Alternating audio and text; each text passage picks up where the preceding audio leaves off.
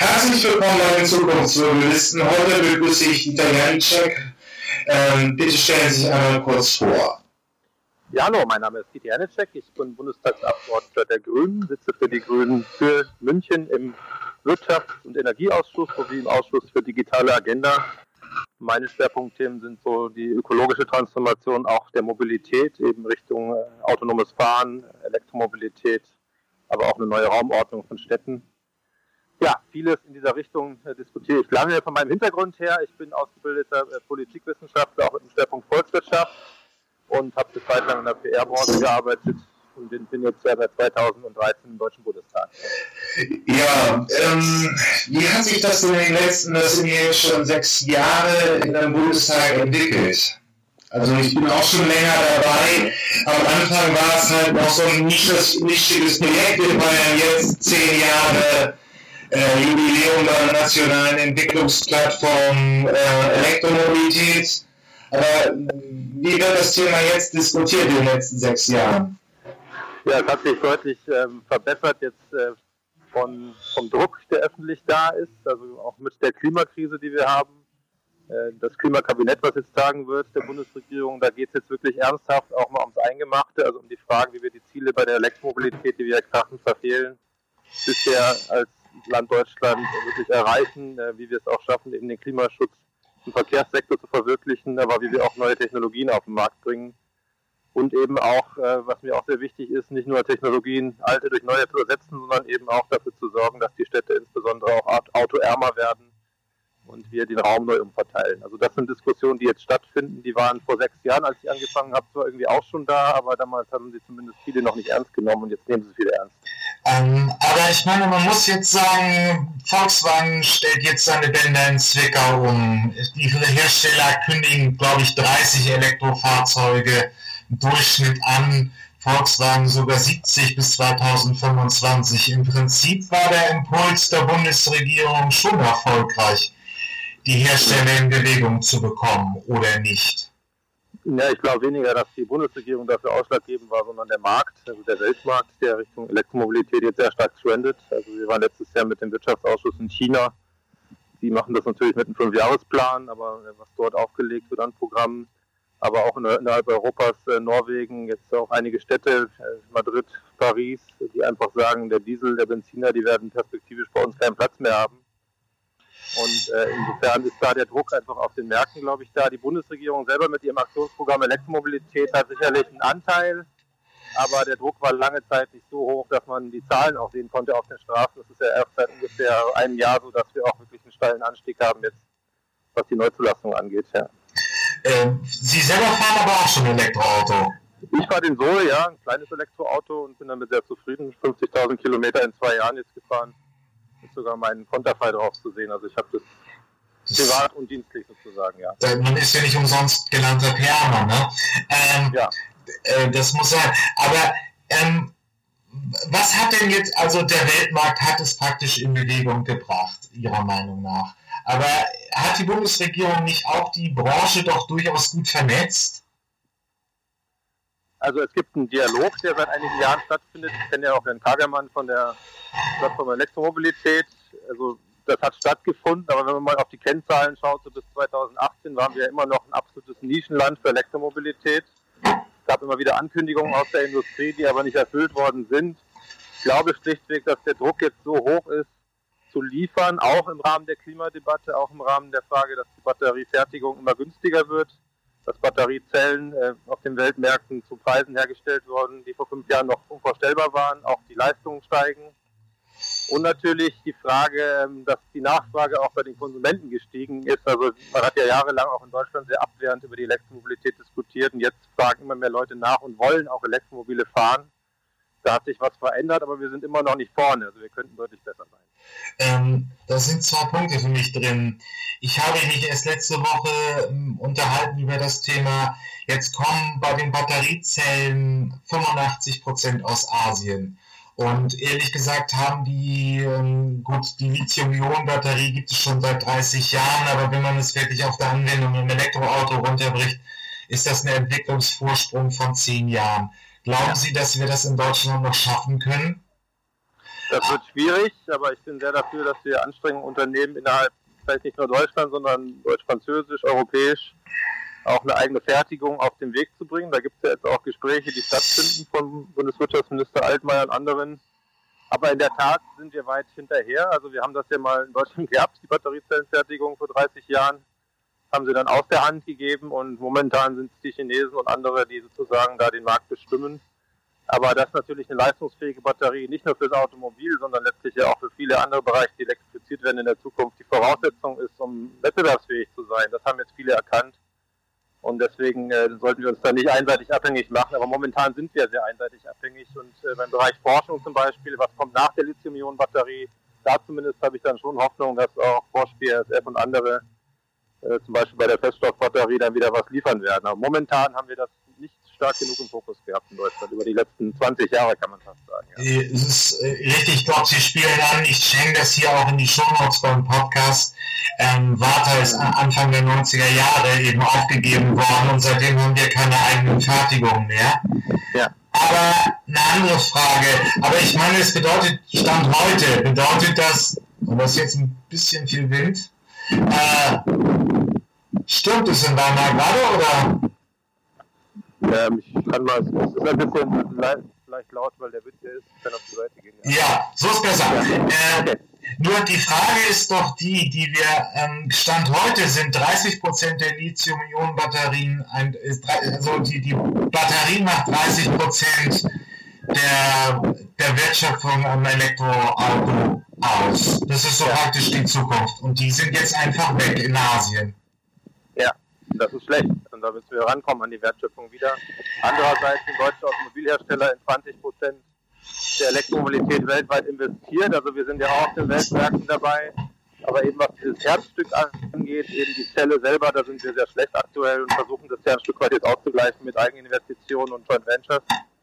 Aber da muss man auch industriepolitisch denken, dass wenn das Zukunftsmobil elektrisch ist, dann glaube ich fest, und ich glaube auch nicht, dass es Wasserstoff sein wird in naher Zukunft im ja. bereich dann muss man die Batterie eben auch bei uns in der Wertschöpfungskette haben. Und da haben wir lange Jahre viel zu spät hingeschaut und jetzt, wo alle merken, ähm, dass mit dem Benziner und dem Diesel, das wird nicht mehr in den nächsten 10, 20 Jahren, da, ähm, ja, da kommt der Druck jetzt rein, hoffentlich nicht zu spät. Ja.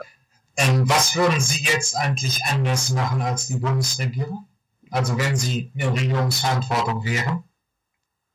Ja, zum einen würde ich äh, nochmal das Thema Förderung Elektromobilität äh, so gestalten, dass wir wirklich jetzt auch Produkte auf den Markt kriegen. Also da kann man durchaus ambitionierter werden. Wir würden das Ganze mit einem Bonus-Malus-System äh, in der Kfz-Steuer auch verbinden, dass sozusagen Benziner, insbesondere SUVs, also schwere Fahrzeuge, deutlich härter besteuert werden und dann das Geld dafür verwenden, Elektrofahrzeuge, aber dann eben nicht die schweren, sondern auch die etwas kleineren und mittleren äh, zu fördern für den Anfang, für die ersten Jahre, damit wir auch mal eine Flotte auf den Markt kriegen, die in die Millionen geht. Das wäre das eine. Bei der Ladeinfrastruktur sind wir jetzt auf dem Weg in Deutschland. Das hat auch lange gedauert. Da muss der Ausbau eben jetzt auch schneller kommen. Und dann sind so kleine Maßnahmen die Frage eben, was mache ich mit den Menschen in Einfamilienhäusern?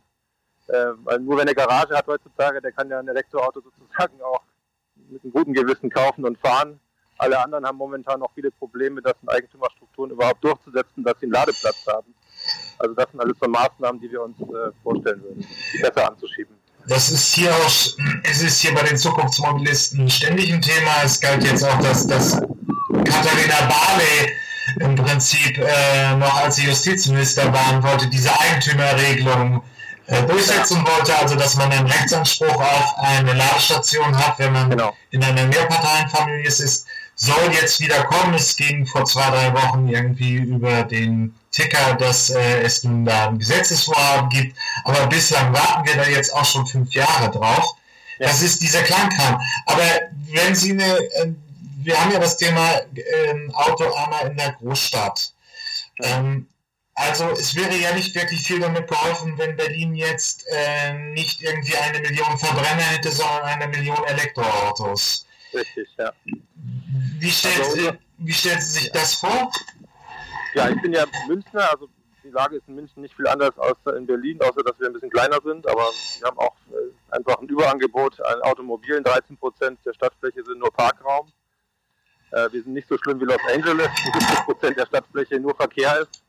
Aber das Problem ist, wir haben zu viel Raum verteilt fürs Automobil und zu wenig für Fußgänger, ÖPNV und Fahrradfahrer und das würden wir radikal ändern wollen. Also das heißt, wir möchten von den Zielvorstellungen, dass in wenigen Jahren nur noch circa ein Drittel der heutigen Fahrzeuge sozusagen den Raum in der Stadt beansprucht und die restliche Fläche dann eben genutzt wird für einen Teil, zum Teil auch für neuen Wohnraum. Auch das ist übrigens eine Möglichkeit, dann, wenn man Flächen umnutzt, aber vor allem natürlich für eine bessere Mobilitätsleistung in Richtung der anderen Anbieter, also Fahrrad, Immobile, E-Scooter, Fußgänger, öffentlicher Nahverkehr etc.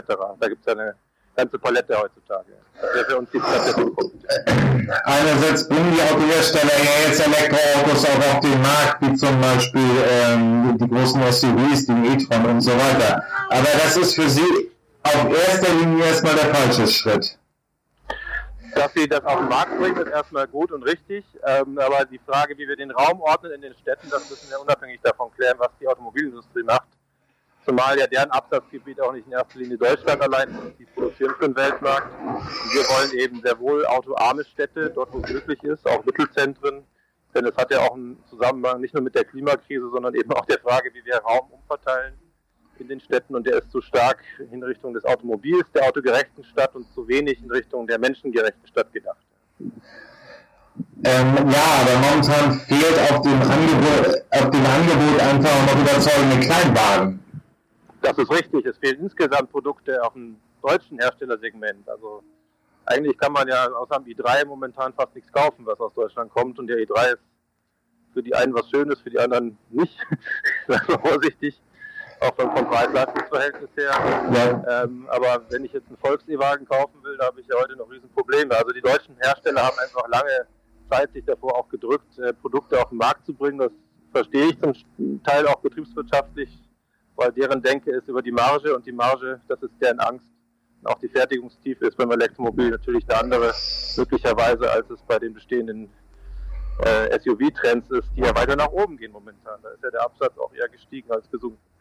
Also was Sie dann vielleicht noch ein bisschen allgemeinverständlicher, was Sie dann meinen, ist eben, dass darüber, äh, wenn ich, wenn ich eine Innovation bringe, ist es einfach einfacher, sie beim teuren SUV zu bringen als beim Kleinwagen, weil da, weil beim SUV die Marge einfach besser ist als beim Kleinwagen. Aber deswegen haben wir halt immer noch Stand 2019 so ein äh, große Angebot an großen Elektroautos, aber keins an kleinen. Aber genau. wie, wie, stellen Sie, ich klammern mal so ein bisschen das Thema autonomes Fahren aus, aber wie stellen Sie sich eine bessere äh, Stadt wie München ohne Autos vor oder ohne Verkehr? Also ein Teil des äh, Individualverkehrs Pkw wird es auch in der Zukunft geben, mindestens denjenigen, der halt Gewerbeverkehr ist, äh, Lieferverkehr, da wo es notwendig ist. Ähm, aber ansonsten kann ich mir gut vorstellen, dem Beispiel, dass Kopenhagen das große Beispiel oder anderer Städte in Europa zu folgen, die bereits die Maßnahmen ergriffen haben in Richtung Fahrrad. in Kopenhagen haben sie 50 Prozent der Menschen, die pendeln mit dem Fahrrad, weil sie es können, auch die weiteren Strecken bereits. Dann sein muss es ein E-Bike. Der ÖPNV muss stark sein, der ist in München durchaus da, aber muss verbessert werden. Und das Automobil ist dann eben einer von mehreren Verkehrsteilnehmern, aber nicht das vorrangige Verkehrsmittel mehr. In der Innenstadt von München ist das ja heute schon so. Aber das muss man auf jeden Fall noch deutlich mehr ausweiten. Das Elektromobil ist auf jeden Fall jetzt gefragt, auch fossil betriebene Fahrzeuge zu ersetzen. In München können Sie heute ja umsonst parken mit einem Elektromobil in der Stadt. Das ist den Übergang auch richtig. Also Elektromobile für den Übergang dann auch zu bevorzugen, um eben auch die ganze Feinstaub- und Stickoxid-Problematik noch besser in den Griff zu kriegen. Aber am Ende steht eine Stadt eben, wo die Bürger verschiedene Möglichkeiten haben, aber das Auto in Besitz im Prinzip, mindestens in den Innenstädten, das sollte eigentlich vollständig verschwinden. Das heißt, Menschen, die Autos besitzen, die wohnen dann nicht mehr in den Städten, die wohnen dann außerhalb der Städte. Innerhalb der Städte kann ich zurückgreifen auf die verschiedenen Mobilitätsdienstleister und damit habe ich eine ganz andere Raumordnung. Aber okay, aber dann läuft vieles jetzt auf das Thema autonomes Fahren hinaus, beziehungsweise es bleibt, äh, der Begriff ist schlecht, äh, hier in der Fachwelt wird es als automatisiertes Fahren genannt, weil natürlich immer mehr Menschen auch eine Entscheidung trifft, es ist nicht aber unabhängig von ihm. Aber wie kommt dieses Thema jetzt in den deutschen Verkehr rein? Was, was, was, was, was fällt da in die Rolle der Politik? Ja, zum einen Standardisierung und Normierung, also nach welchen technischen Standards soll denn überhaupt autonom gefahren werden? Da hatten wir ja gerade auch im Bundestag die Debatte über WLAN-Standard versus äh, 5G, also Mobilfunkstandard, wo ich sage, das sollte nicht über den Mobilfunk laufen, sondern tendenziell eher über WLAN, auch wenn es der ältere Standard ist, weil sonst die Gefahr ist, dass wir uns in Abhängigkeiten begeben. Das ist die eine Frage. Ansonsten ähm, muss man natürlich auch bei autonomen Fahren die Versprechen anschauen und das, was man wirklich braucht. Also ich brauche nicht äh, eine autonome Fahrstruktur in jeder Stadt, wo ich noch mehr Autos in die Stadt reinziehe, die dann zwar autonom fahren, aber alle Menschen davon abhalten, andere Verkehrsträger zu benutzen. Etwas überspitzt ausgedrückt. Das heißt, autonome Fahrzeuge sind für mich erstmal dort einzusetzen, den ersten Piloten. Das wird jetzt in Bayern ja auch zum Teil gemacht, auch in anderen Bundesländern, als Zubringer beispielsweise zur S-Bahn oder Überbrückung von bestimmten ähm, Verkehrsräumen, ähm, die momentan nicht gut frequentiert sind mit öffentlichem Nahverkehr.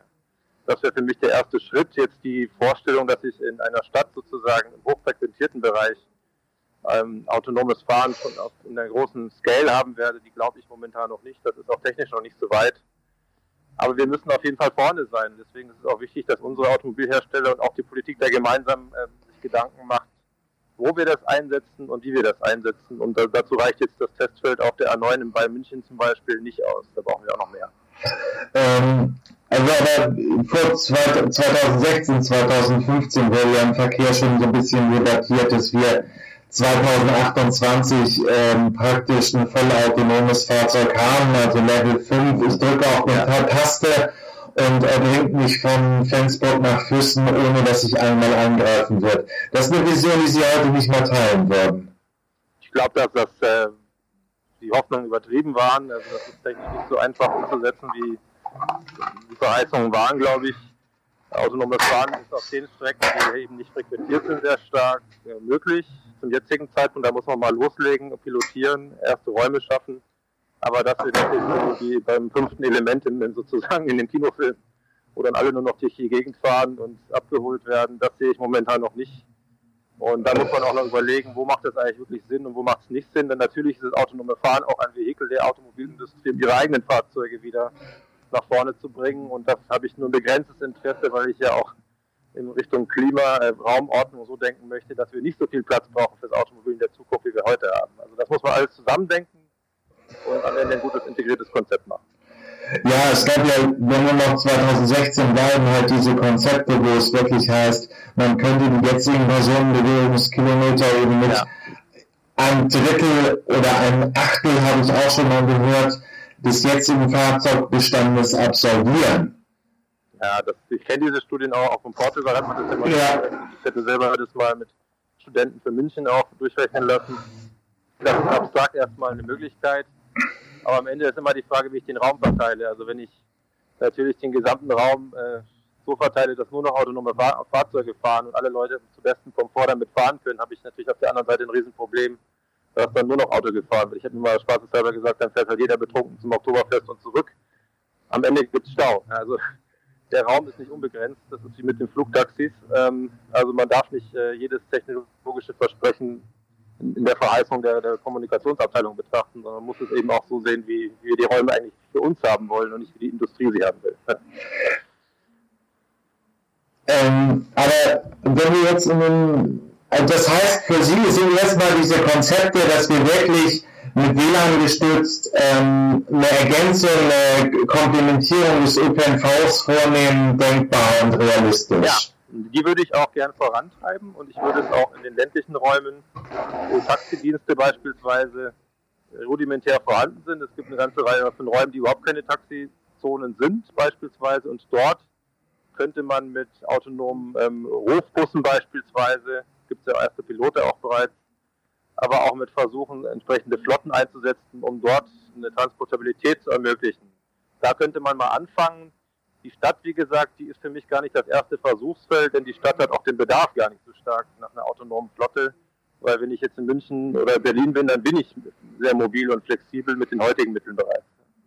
Äh, stellt sich ja die Frage einfach, es ist ja die Gefahr, dass wenn man, es gibt hier Zahlen, wenige Zahlen in dem Innovationsfeld, aber Bosch hat eben schon mal veröffentlicht, dass der Bewegungsdeckpreis pro Bewegungskilometer von 80 Cent auf 20 Cent fällen würde, wenn wir einfach äh, den Menschen rausnehmen würden und ähm, autonom fahren würden. Das würde ja eben dann auch die Gefahr bedeuten, dass mehr Leute aufs Auto steigen, weil es an sich immer noch bequemer ist als äh, der ÖPNV. Deswegen ist es ja auch so attraktiv für die Automobilindustrie, dass man mehr Fahrzeuge wieder auf die Straße kriegt, weil der Fahrer fällt weg. Die Fahrzeuge könnten elektrisch betankt werden, am besten erneuerbar. Das alles senkt Kosten. Wenn das technisch möglich ist und machbar ist, habe ich auch gar nichts dagegen. Die Frage ist aber am Ende, wo setzen wir das ein und wo brauchen wir es eigentlich überhaupt nicht. Und äh, ein Land, das nur besteht aus autonomen Fahrzeugen, würde halt exorbitant viel Fläche verbrauchen und wir brauchen eben die Fläche auch für andere Dinge als für Autos und auch die Produktion, die Materialien. Das alles muss man ja zusammendenken. Deswegen sind ähm, manche Versprechen mit Vorsicht zu genießen, aber natürlich ist die Option, dass wir autonome Flotten haben werden, durchaus eine verheißungsvolle, wenn man sie sinnvoll einsetzt. Aber Sie als Digitalpolitiker kennen das Thema natürlich auch. Wir neigen, ähm, das Digitale neigt dann immer sehr stark ein Monopol zu bilden. Das heißt, wir haben, wir, wenn wir jetzt ein Beispiel nehmen, Hamburg hat, glaube ich, ich habe es selber veröffentlicht in meinem Podcast, elf Plat äh, Sharing-Plattformen, vom, vom Bike zum ähm, Sammeltaxi, wenn wir das auch Ride-Sharing nennen, ist aber egal.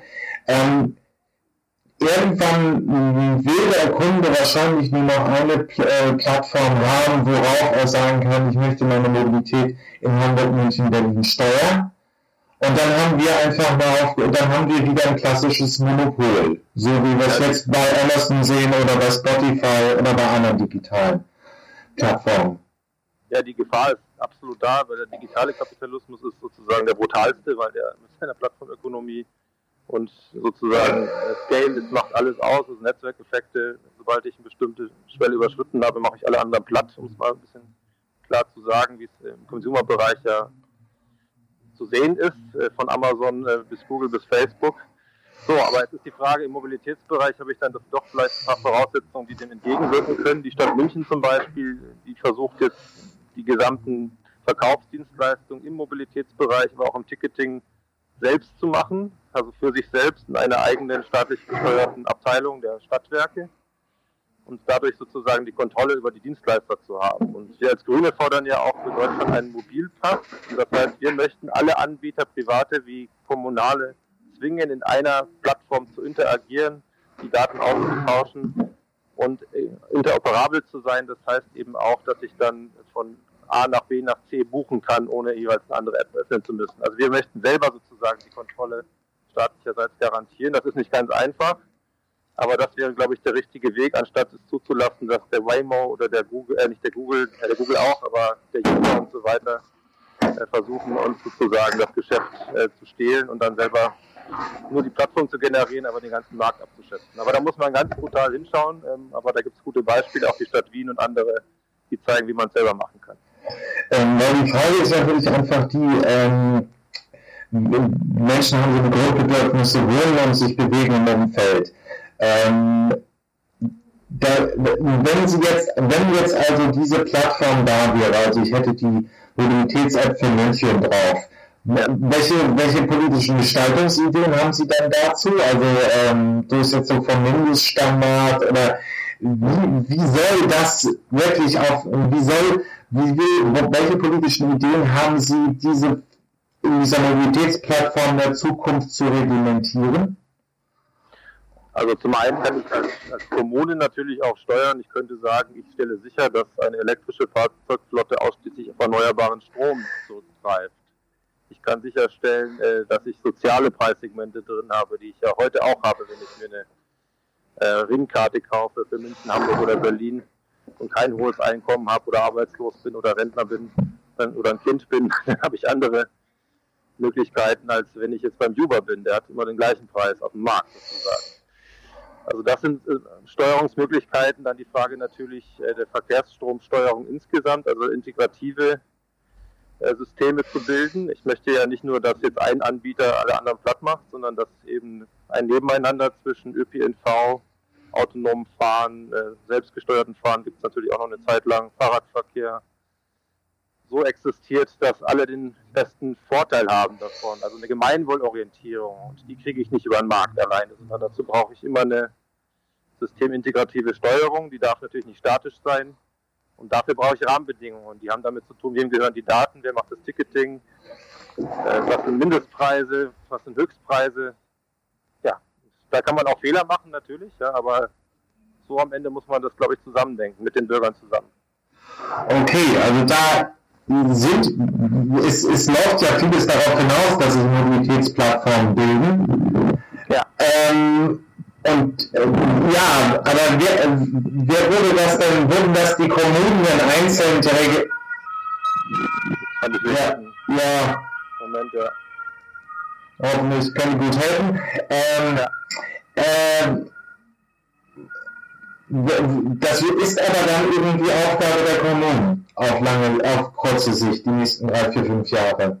Also die Frage, wie ich jetzt ähm, bundesweit, wenn ich von, ja. ich von Wangerooge, von der Insel nach Berchtesgaden fahren will und eine verschiedene Dienstleister buchen möchte, dass da der Bund Hilfestellung leisten kann, sagen, er bietet einen bundesweiten Mobilpass an, wo ich diese Dienste zusammenfasse. Da kann der Bund was tun. Ebenso kann er was tun beim Thema Infrastruktur, Förderung von äh, Fernradwegen, Förderung auch von anderen Mobilitätsformen etc., Rufgutsdiensten. Also da kann man viel tun. Die Frage jetzt der Mobilitätsdienstleister vor Ort, der Systeme, die müssen letztlich schon, äh, kleine Kommunen können das nicht entscheiden, aber kommunale Verbünde, Stadt München ist groß genug mit seinen 1,5 Millionen Einwohnern, die haben einen Riesenmarkt, aber da braucht es mehr Zusammenschlüsse. Ja. Aber am Ende ist es wichtig, dass die Kommunen nicht, wie sie es oft auch tun, alles ausgliedern an externe Dienstleister, sondern sie brauchen auch eine Eigenermächtigung für die Steuerung. Und das ist in der Tat keine einfache Aufgabe für viele, denn die können das oft nicht, weil die es nicht gewohnt sind.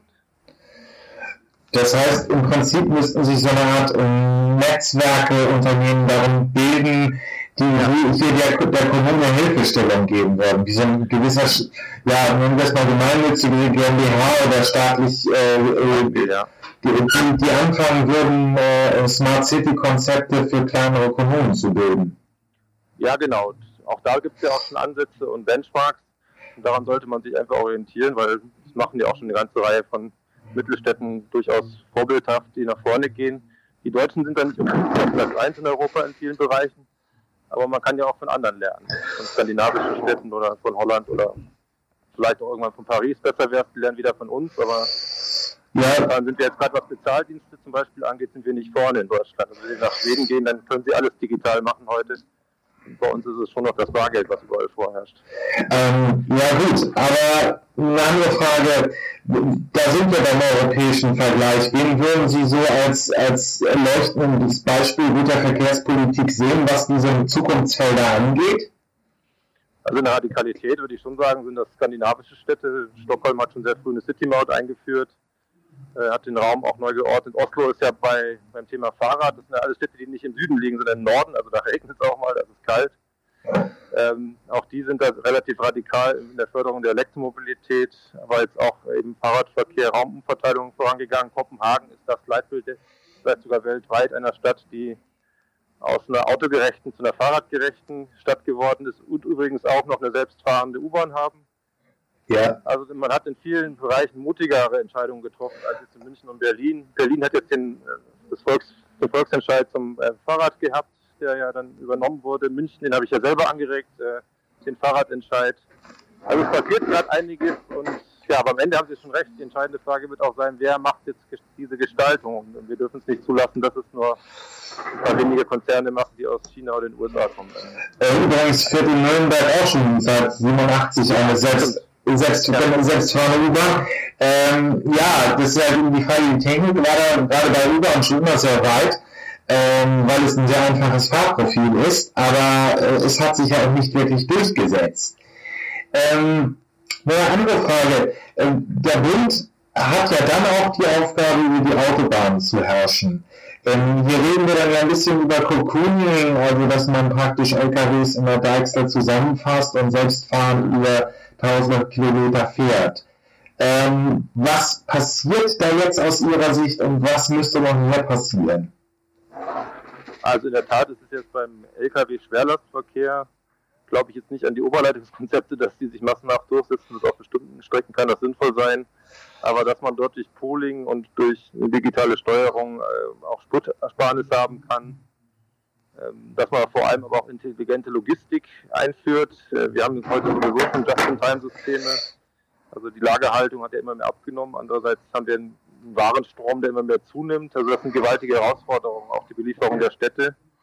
Gut, und jetzt aus einer Grundperspektive, wir wollen diese Zunahme des Wachstums auch nicht haben in dem, in dem ähm, Güterverkehr, die wir heute haben. Also das geht dann auch über eine CO2-Besteuerung, die für mich immer am Anfang aller Innovation im Verkehr steht, zumindest was die großen Ströme angeht. Aber da sind wir auch nicht. Also momentan ist einfach das, was der Verkehr äh, an Umweltkosten produziert, wird nicht abgebildet von der Preisseite, das wäre auch eine Voraussetzung für mich. Das sind viele Aufgaben. Ja. Die Deutsche Bahn natürlich, wird auch natürlich mehr Güter aufzunehmen, aber auch da weiß ich, das ist ein Projekt, was nicht in drei Jahren funktionieren kann. Ja, aber über die Grenzen stößt. Wenn, wenn wir jetzt nochmal ähm, komplett bei dem Thema bleiben, autonomes Fahren auf der Lkw-Frage stellen.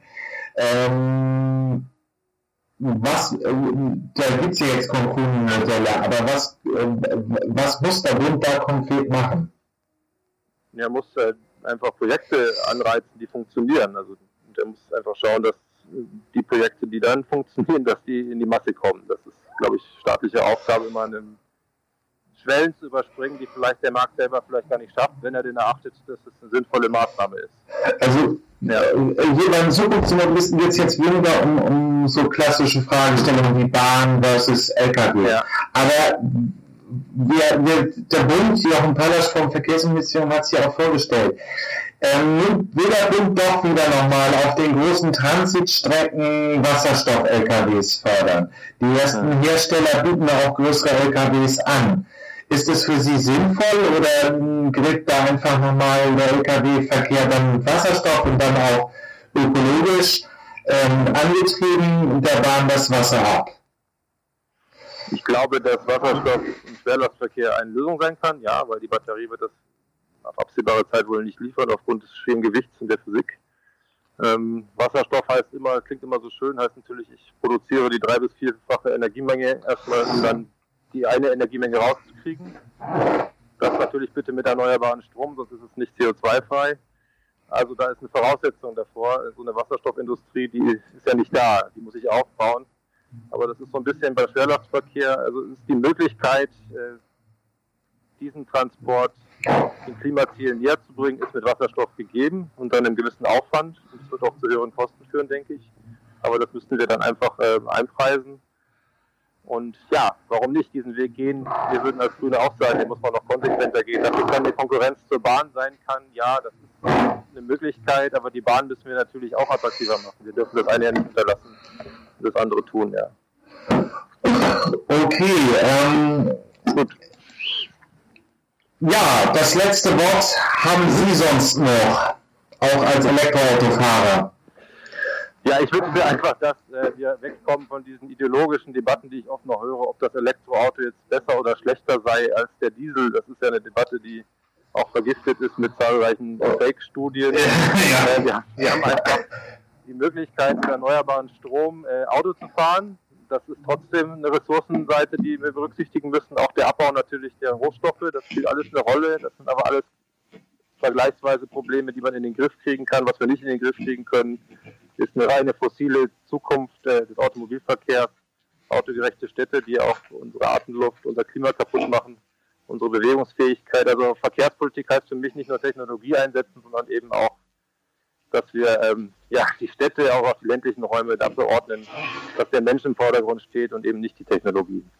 Das wäre mein Plädoyer. Gut. Wunderbar, vielen Dank.